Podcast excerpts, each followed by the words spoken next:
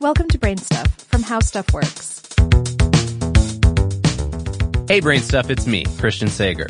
Sometimes I like to imagine that long after I'm dead, a wealthy philanthropist is going to buy my diary for millions of dollars and lend it to museums across the planet.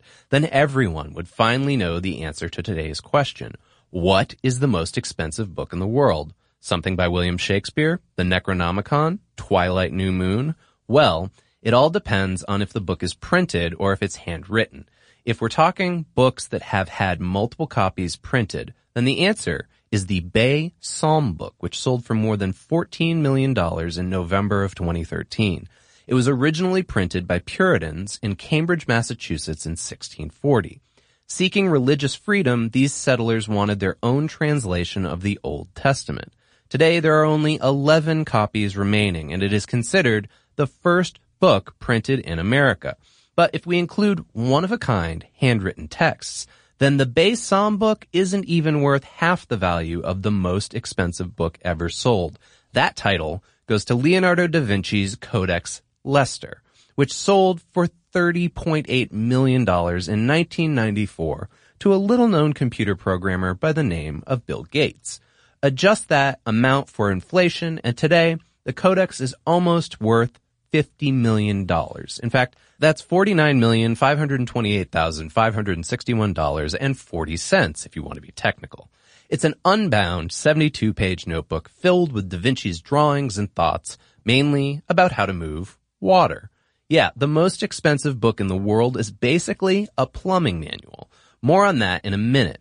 A lot of Da Vinci's writing was lost to history, almost half of it, in fact. So the Codex Leicester is mainly important because it's a single collection of his focused ideas. The Codex is written, like many of Da Vinci's works, in something called mirror hand. All the letters are reversed, and it's written from right to left. So the only way you can read it is when it's held up to a mirror, and you probably need a fluency in antiquated Italian as well. So it's a book about water that's written backwards. Well, to be fair, that's oversimplifying things a bit. It's primarily about how astronomy and geology relate to water, considering the functionality of tides, eddies, and dams. Really, Da Vinci was trying to figure out how to harness the power of moving water. He demonstrates how pressure increases with depth in a fluid, and the Codex examines configurations of siphons and differently shaped pipes. He's particularly interested in the fluid mechanics of how water moves around obstacles. This manuscript was first purchased in 1717 by a guy named Thomas Coke, who later became the Earl of Leicester, hence the title Codex Leicester.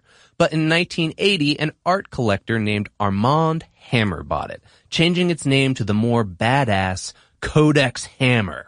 This only lasted 14 years, though, until Gates bought it and changed it back. Then he made it into a screensaver for Windows 95. Actually, Gates seems genuinely inspired by Da Vinci's example of pushing himself to find more knowledge. He's even loaned the book to a number of museums over the years so it can be viewed and studied by the public.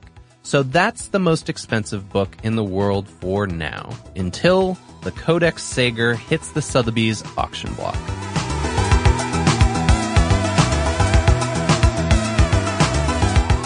Check out the Brainstuff channel on YouTube. And for more on this and thousands of other topics, visit HowStuffWorks.com.